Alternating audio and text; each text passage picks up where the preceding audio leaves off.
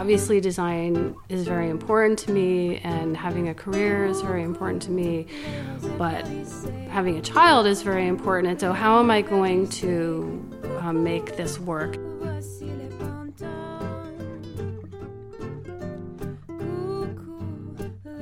I might not be able to have a child this way, but I'm going to have a child, and I can't be denied that. It was like, I just can't go back to that waiting room, Mary Jane.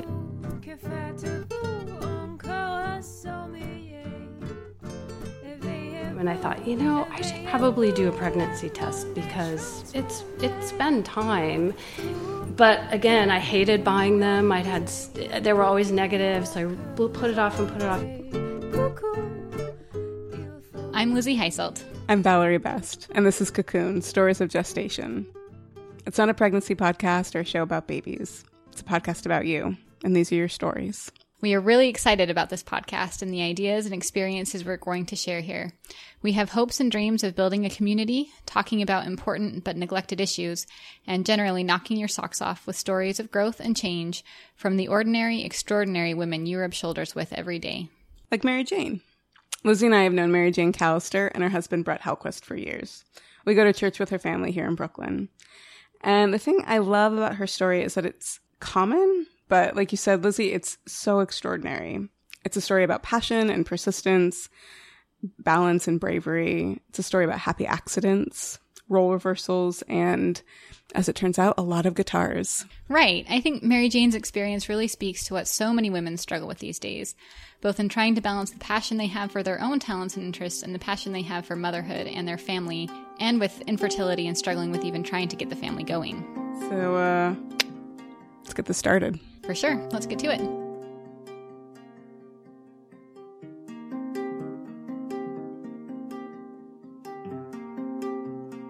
Here's Mary Jane. Um, well, I mean, I think I always, I always knew that I wanted to be a mom and have kids. And um, this is a really funny thing, but when I was um, in high school, or maybe just no, I think it was after high school. I've I found a picture in a magazine. This is really funny. Of um, it was an advertisement for Donna Karan, and it was. It was in the early 90s, and it was this photograph of her in this really nice office and this really beautiful suit. And she has a phone on one ear and a baby on her hip. And I remember, like, I, that just for some reason, that image totally resonated with me. And I was like, that's what I want. That's what I want. and so I like ripped it out and I put it in this binder and it was that was that was what I wanted. Mary Jane had always loved art, and though it wasn't part of her vocabulary when she was a kid, as she was flipping through college catalogs, she saw the description for graphic design and illustration and was intrigued. She wasn't exactly sure what it was, but she did a lot of research and found that Brigham Young University, less than an hour away from where her family lived in Utah, had a great graphic design program. She says her decision kind of broke her parents' hearts.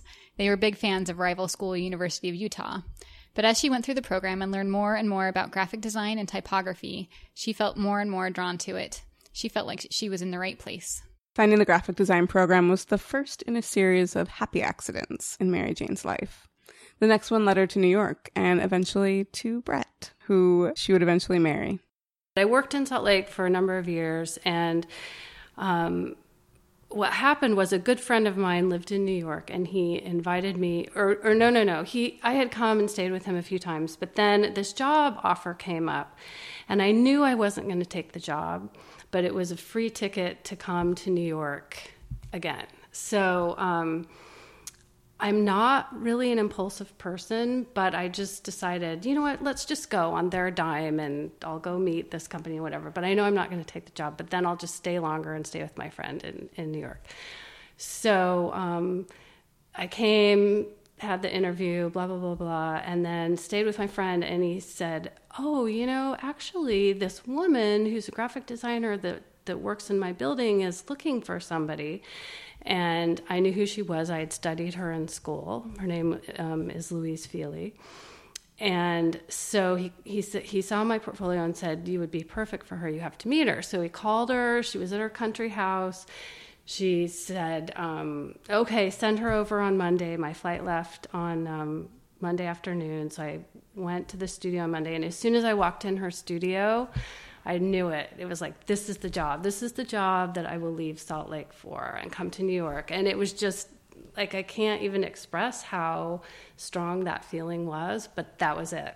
So I came home and um, she called me like the next day and said, Do you want to move to New York?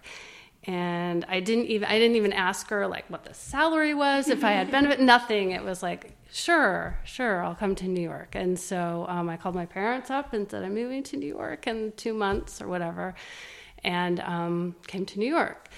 And so anyway, she is married to, at the time, her husband was the creative director for the New York Times Book Review, Steven Heller. So they're like this powerhouse design couple.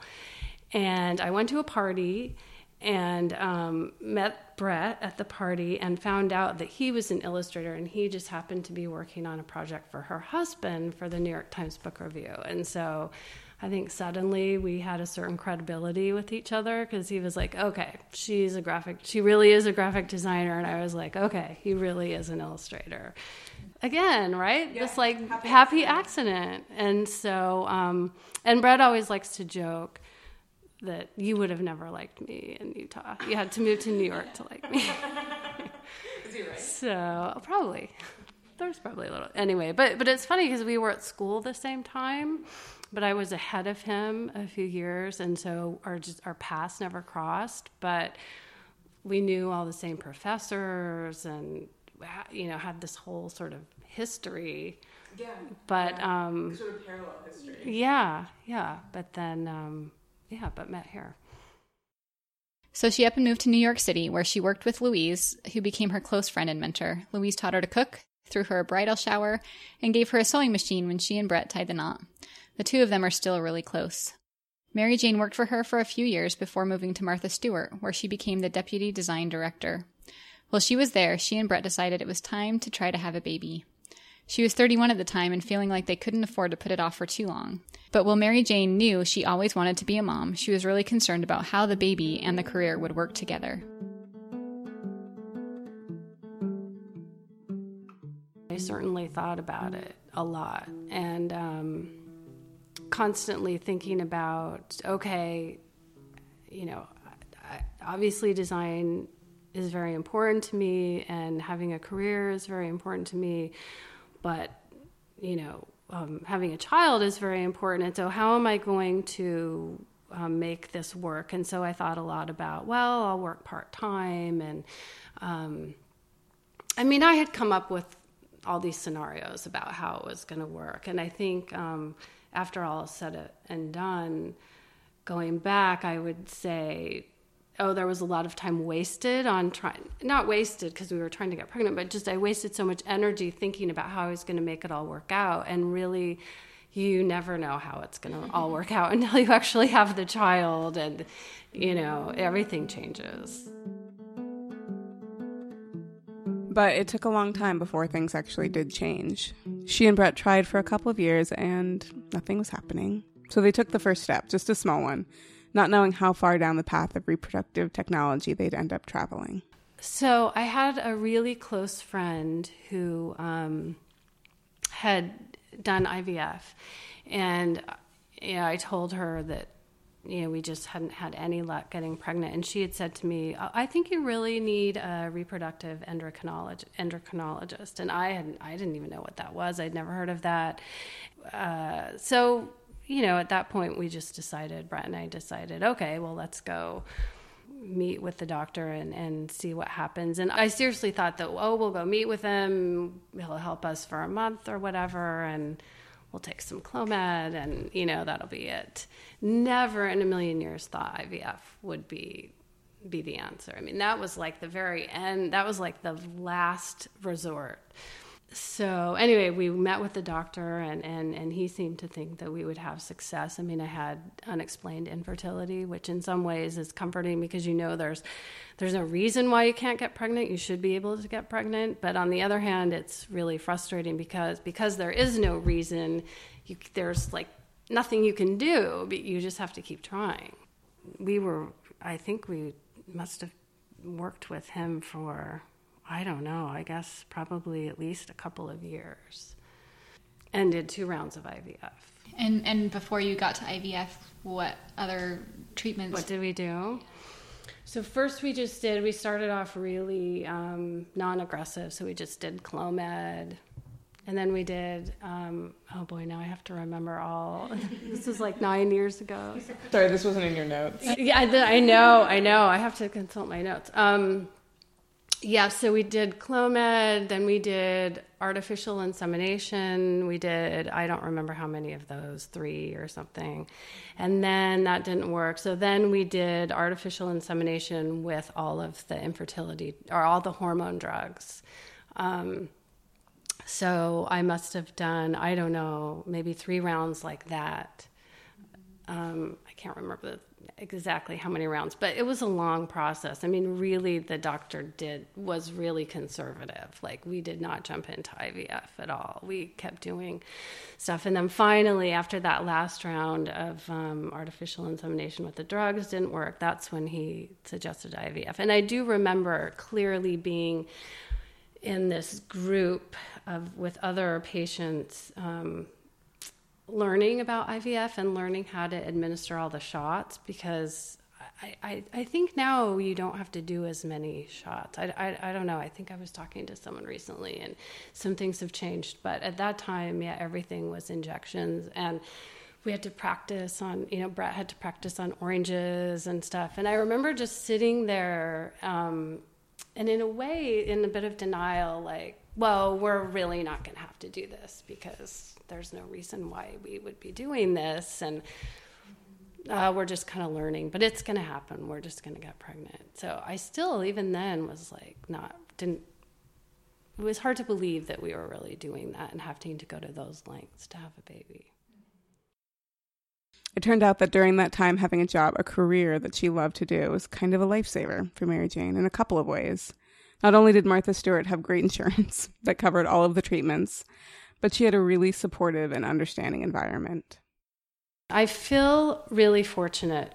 I've always worked for women, and um, uh, I've had these amazing women that have been part of my life. And um, so I had a woman who was uh, the design director, who was my boss, and she was really supportive of it. And um, so I really didn't have any trouble with that because she was she was supportive of me, and um, I had to go to a lot of doctor's appointments, and that that was okay, that was fine. And then I also had a good friend at the company who happened to be going to the same doctor I was, and so that was really great because I could go into her office and and we shed many tears in that office. But but but the other thing that it was really great is I had a really great job and the insurance was great. And so they paid almost 100% of it. And I think that I had like 3 rounds that they would pay for. And so it was never a financial strain on us which looking back had I not had that it would have been really really tough. So Still, even with all the financial and moral support Mary Jane had at work, it was a draining process, and while her career provided something to focus on and something to keep her occupied while she went through the endless months of treatments, it wasn't always a lifesaver. In fact, there was a moment when she almost wanted to throw it out the window. This was when we were when uh, we were in the midst of all the infertility stuff, and um, during all it, you had to have your blood taken every three days or whatever. I don't know. So I would. Luckily, I lived um, in Manhattan on the Upper East Side. I would go to the doctor. They were also on the Upper East Side. Really, like a really early appointment on my way to work. So I would go to the doctor, and then I would go to work. And now, when I look back on it, it was like, oh my gosh, I can't imagine juggling all of that. But somehow, somehow, I did. I had just come from the doctor's. I was I worked on um, 42nd Street, right by um, Bryant Park, right there, really busy area. Um, just got out of Grand Central Station. Was walking toward work. I can't remember now if I saw someone who was pregnant or if I was just looking at all these other women who were dressed for work and we were all heading to work. But I had this moment where it, it was just like I don't want this anymore. I just want a child. Like, I don't want to be doing this. I don't want to be just going to work like all these it was either i can't remember the details and that's what i can't remember whether it was that and i was looking at all these one other women and saying this is what i don't want anymore. I just want to have a child. I want to be a mom. I don't want to be doing this. Or whether it was the woman who was pregnant and it was like i just want that. That's what i want. But it was just one of those moments where i knew i didn't want what i had. I wanted something different and more than anything, I wanted something different. And for so long, I had wanted the other thing, but now I wanted something completely different. That was sort of the moment where everything changed. We all know, of course, that just because you want something, even if you want it with your whole soul, even if you put your entire self into it, that doesn't mean you're going to get it. And the further Mary Jane and Brett went down the path of fertility treatments, the more it seemed like it just wasn't going to happen. Like they may never have a baby. There was a point when I when I thought this isn't going to work and I just might not be able to have a child this way. And that was after the first time we did IVF. The first round didn't work. I mean, obviously it was devastating and especially devastating because you get the results that it didn't work, you know, via voicemail on the phone. And um, you know, I remember sobbing with Brett, just sobbing, sobbing, and um, you know, ov- obviously those thoughts of why, why, how can you want something so much and have it be so right, and it's so seemingly easy for so many people, but we can't get it, and there's just nothing we can do to get it, and it's a good thing that we want, but there's nothing we can do, and um, so I remember feeling feeling that those feelings. And yeah, it's, I mean, it, it's so sad. It's just so sad. At that point, I thought to myself, um, okay, well, maybe this isn't the only way, and maybe I have to rethink this. And that sort of, there was a part of me that, um, there is a sort of feistiness there and i felt like okay well i might not be able to have a child this way but i'm going to have a child and i can't be denied that. So i can adopt and i can still be a mother.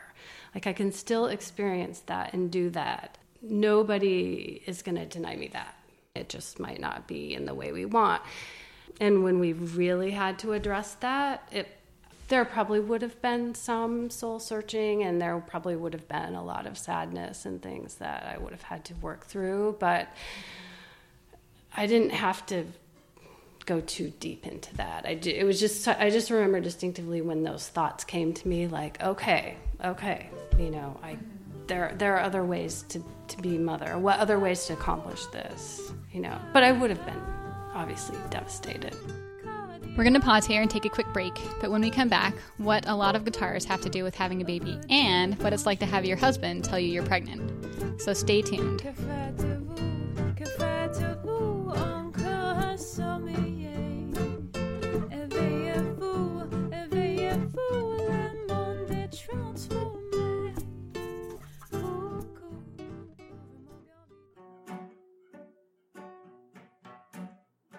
She breaks down the cost of the treatment. Per, this is per dose. The IVF process. The progesterone, two dollars and twenty six cents. First of all, IVF stands for in vitro fertilization. The estrogen, nine dollars and seventy five cents. In vitro is in glass. Lupron, $23.49. This is fertilization that does not happen in the womb. Menopur, $60.23. In a petri dish. Ganirelix, $65.70. You have to go back in and get them put into your uterus. HCG, $225.05. That takes place two to five days after they collect the eggs and sperm. And Follistim, $1,172. So the total cost of one IVF cycle is $24,404.26.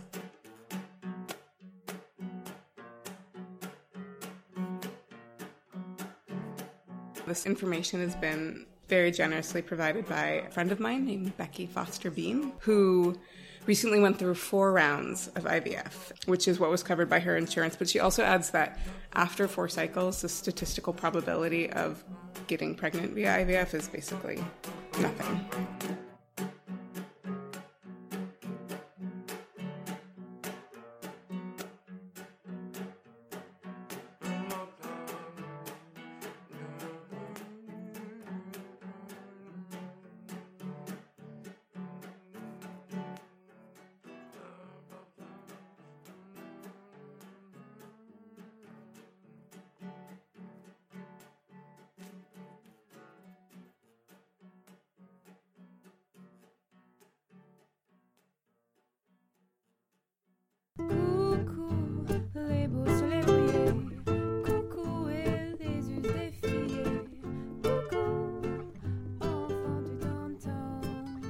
We're back with Mary Jane's story. She was just telling us about how feisty and determined she was about becoming a mom, one way or another, but also how discouraged she was feeling about the IVF process. The first round hadn't worked. She'd gotten that news over a voicemail. As she went into her second round of IVF, she tried to put some emotional distance between her and the results. So, what happened was that first time didn't work. We still had some frozen embryos. We were going to do another round using those. And I knew that the success rate wasn't as high with that.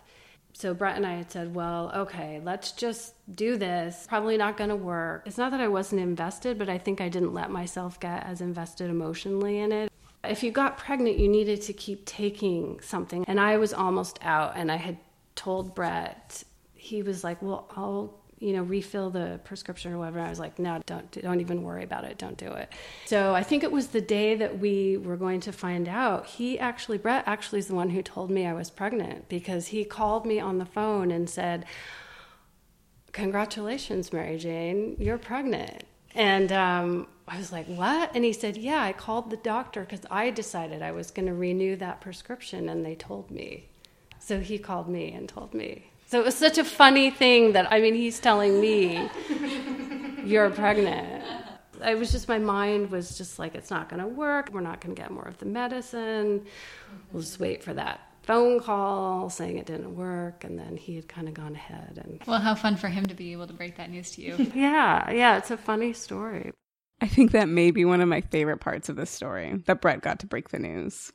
But the positive result was just a step in the process. An important step, obviously, but it wasn't the end of the road. For the next couple of months, Mary Jane and Brett were still on pins and needles as they waited to get out of the tenuous first trimester.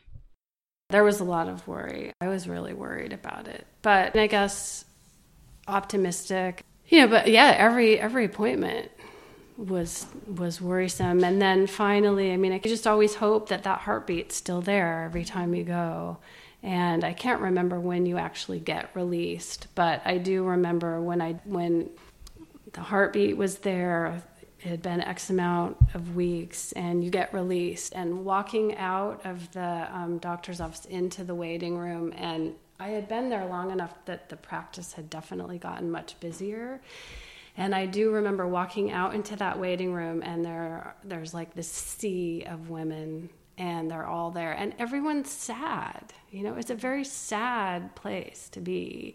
And i remember feeling like such a traitor because it was like i got this you know? And yeah it was a weird feeling to kind of be graduating. And, and i do remember when i went to just like a regular um, doctor after that point like at first it was a shock to me that I was no longer this special case. I was pregnant now, so I was just a normal pregnant woman and, and no special treatment. But I've been so used to all this, like walking on eggshells, careful stuff. And then, then I was just, you know, just a pregnant woman and I was in a normal office and yeah. Did you, did you miss the community that you had at the other office? Um, no, not really. Not really. I didn't, I mean, I didn't feel really sentimental about the office or things like that. It's pretty invasive, you know? I mean, you're poked and prodded, and I had always, um, before that point, hated, I mean, who likes to go to like the doctor, right? I, but I particularly hated that. And so to spend like X amount of years being examined, you know, in that way and stuff, it's not fun. I was happy to have, be leaving. I mean, the doctors were great, and but I didn't feel particularly sentimental. The rest of the pregnancy was uneventful. Frances was born full term, healthy, and beautiful. But aside from having a child to raise, Brett and Mary Jane kept a few other mementos of their years of trying to become parents, both physical and mental reminders of what they went through and what they learned about themselves.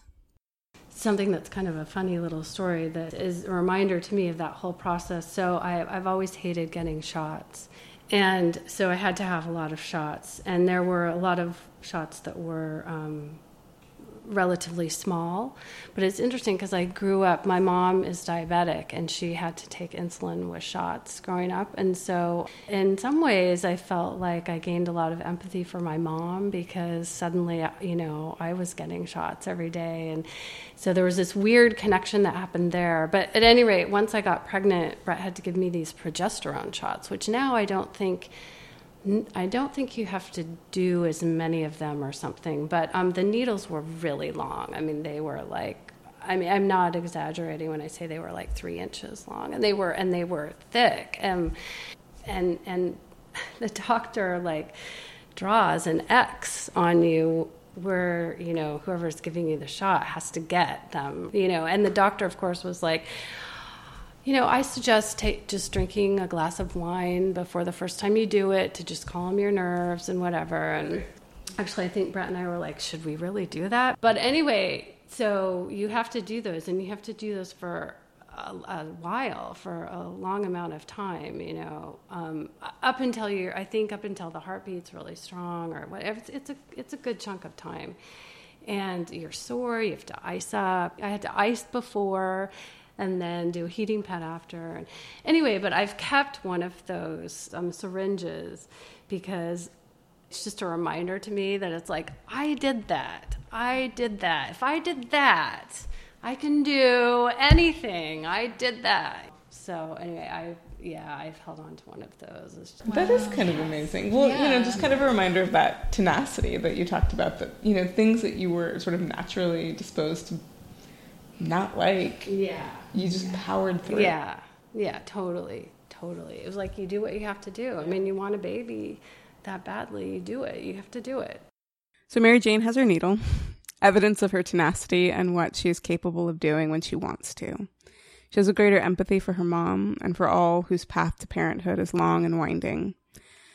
And Brett had his own souvenirs. souvenirs that Mary Jane didn't even know about until Frances was around a year old, actually. I don't know, a, a year later or so after after um, I had Frances, I needed to go to Brett's studio for something, and he said to me, he got all flustered and was like, "Okay, we can go to the studio." It was kind of a last minute thing, drop in, and he was like, "Okay, but I have to tell you something. You just have to be prepared." And uh, he said, while we were going through all that IVF stuff, I bought a lot of guitars, and. Uh, So we talked about it, and he didn't have anyone to talk to. And he was just there in the studio by himself going through all of this. And yeah, I had to go through all the physical part of it, but it was really hard for him too. And I mean, he had to give me all those shots, you know, and he was totally just as invested. So anyway, he spent a lot of money on guitars, and I talked to my friend at uh, work so wait, how many guitars were there? Do you have? A, do you recall a number? I don't know, maybe like five or something, and an amp, and you know, a few. No, a few amps. You know. And does he still have those guitars? Um, some of them, some of them, not all of them. I mean, I don't think they were necessarily all high quality. I think they were just very sort of like spur of the moment purchases. Emotional purchases. totally emotional purchases. That's yeah. amazing. yeah. So it didn't cost yeah. a lot medically. Right. but the guitar cost was quite high. Exactly. Yeah. Um, yeah, I I mean Brett he works alone, right? He yeah. just has his studio, so I imagine that was very very isolating for him. Yeah, yeah. And looking back on that now, you know, at the time I didn't, I don't think I understood that.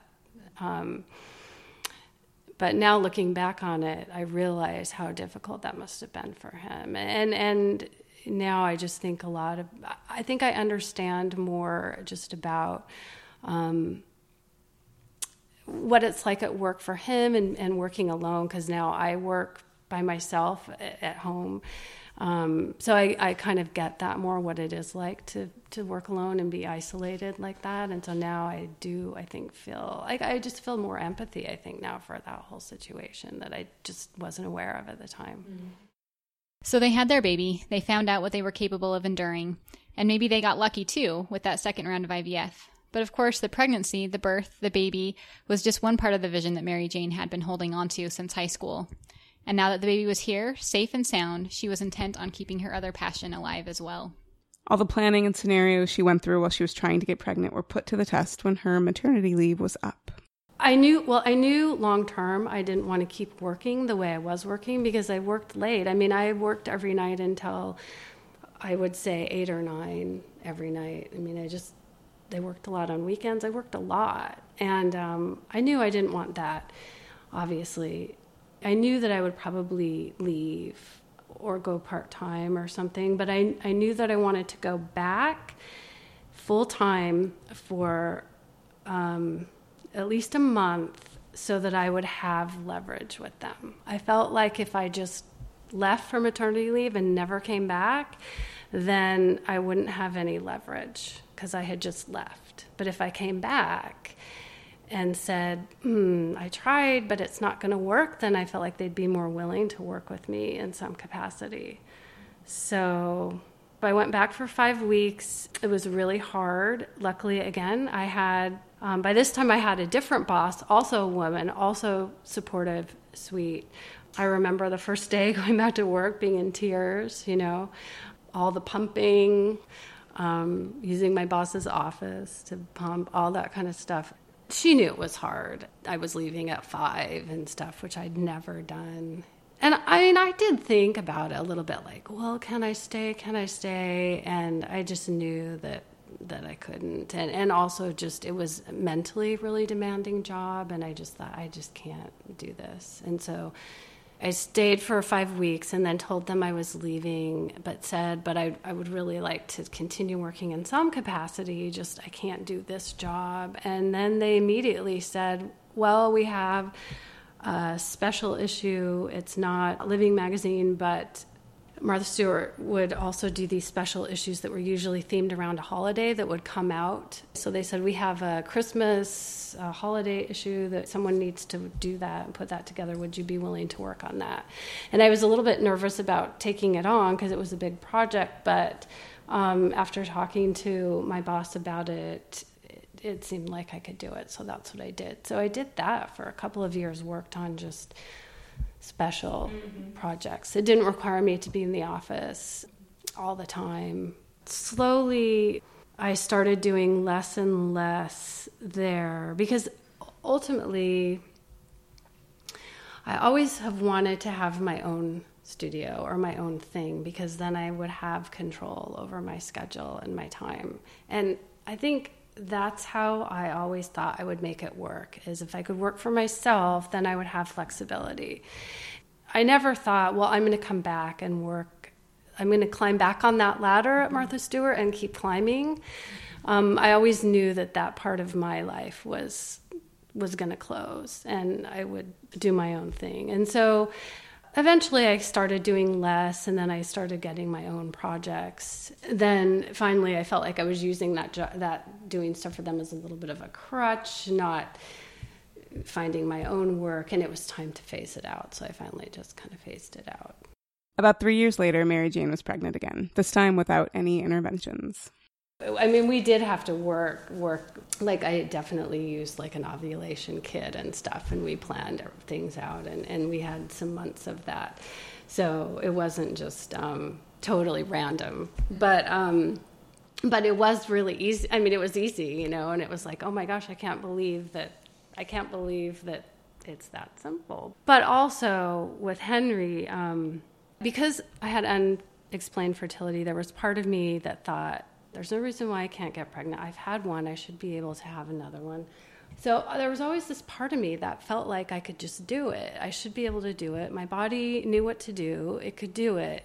So anyway, I had that, but then um, so every month I would you know, whatever, when we started trying for Henry, I would try and it wouldn't work. And I would buy those pregnancy tests. And I spent so much money on those stupid pregnancy tests. And it got to be to the point where um, I remember I just, like, I, did, I stopped buying them. But, but with Henry, we tried and tried, and we did the ovulation kits. And then um, I had an appointment to go to the doctor. We I talked Brett into going to the doctor, and we had canceled one month, and, I, and we were both like, let's just try one more time. Let's just do the ovulation kit and try one more time. I had the doctor's appointment, and then right before the doctor's appointment, I thought, you know, I should probably do a pregnancy test because it's it's been time but again, I hated buying them. I'd had they were always negative, so I put it off and put it off. And it was like the day before we were supposed to go, and I thought I better do a pregnancy test because they're going to ask me if I've started my period, and when I say no, they're going. And anyway, I did the pregnancy test, and it was positive.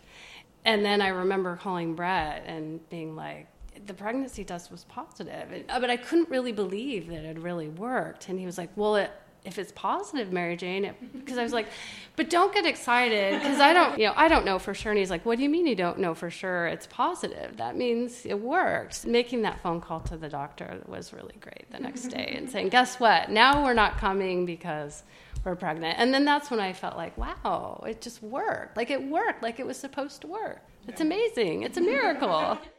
Frances and Henry are six and nine now, both in school, while Mary Jane works from home and is there to pick them up from school. When she looks back on the years she spent trying to get pregnant, the year she was a self proclaimed workaholic, she really has no regrets. I look back at that and um, think about that, yeah, that juggle. And, and my job at the time was very stressful. It was really stressful. I mean, I think on one in in one sense it was helpful to have that job because it definitely kept my mind occupied and I also felt, um, I think the other thing for me is I had something else in my life that I really cared about and that I really loved. And so even though I knew there was this chance that it wouldn't work and that would be heartbreaking, I always knew that I had another part of my life that I did feel really fulfilled in. And I always had that. So there was always this part of me that was like, well, if the having a child thing isn't going to work, then I'm just going to be the best damn graphic designer there is. You know? Yeah, we know. But that's the struggle of life, right? To find a way to do what you love, do it the best you can. But most of us have to spread our energy out a little. We can't spend it all in one place. Accepting those limitations and being flexible with your energy, that's a real challenge.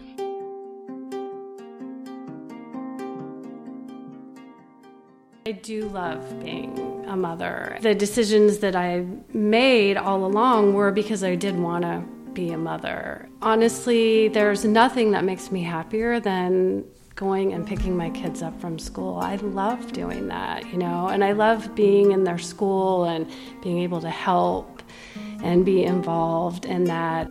There is that part of my life that I do really love. And Brett has said to me, um, you know, if you want to go back to work full time, you know, if he's totally behind me 100%, and he's like, we can find a babysitter, we can do that. I just can't. There's just part of me that I can't because I want to be able to look at their homework when they come home and help them with it, and go to the library after school and pick out books and sign up for field trips. And there is that part of me that, I mean, I love that, and I wouldn't want to give that up. And so that I think is the struggle that I do deal with is I want two things really badly. You know, I I love that, you know, and and that it worked out and I'm grateful because that's that ultimately is more important to me than my career hands down any day, you know. So the end.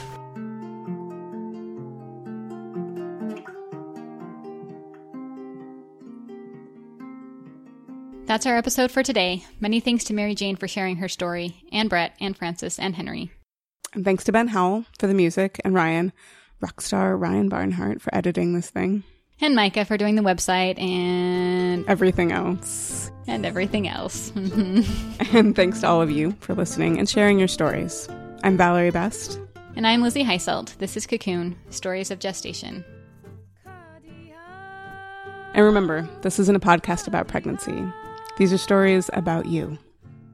So if you have a story to share, go to our website, cocoonstories.com, and click the Share Your Story button. Or join us on Facebook, facebook.com slash cocoon stories, Twitter at cocoon underscore stories, or Instagram at cocoon stories. No underscore. We're here for you, and we hope you'll be here for us in two weeks when we share Annie and Ben's story. It's a story about friendship, cancer, and birthday parties split in two. Catch you later.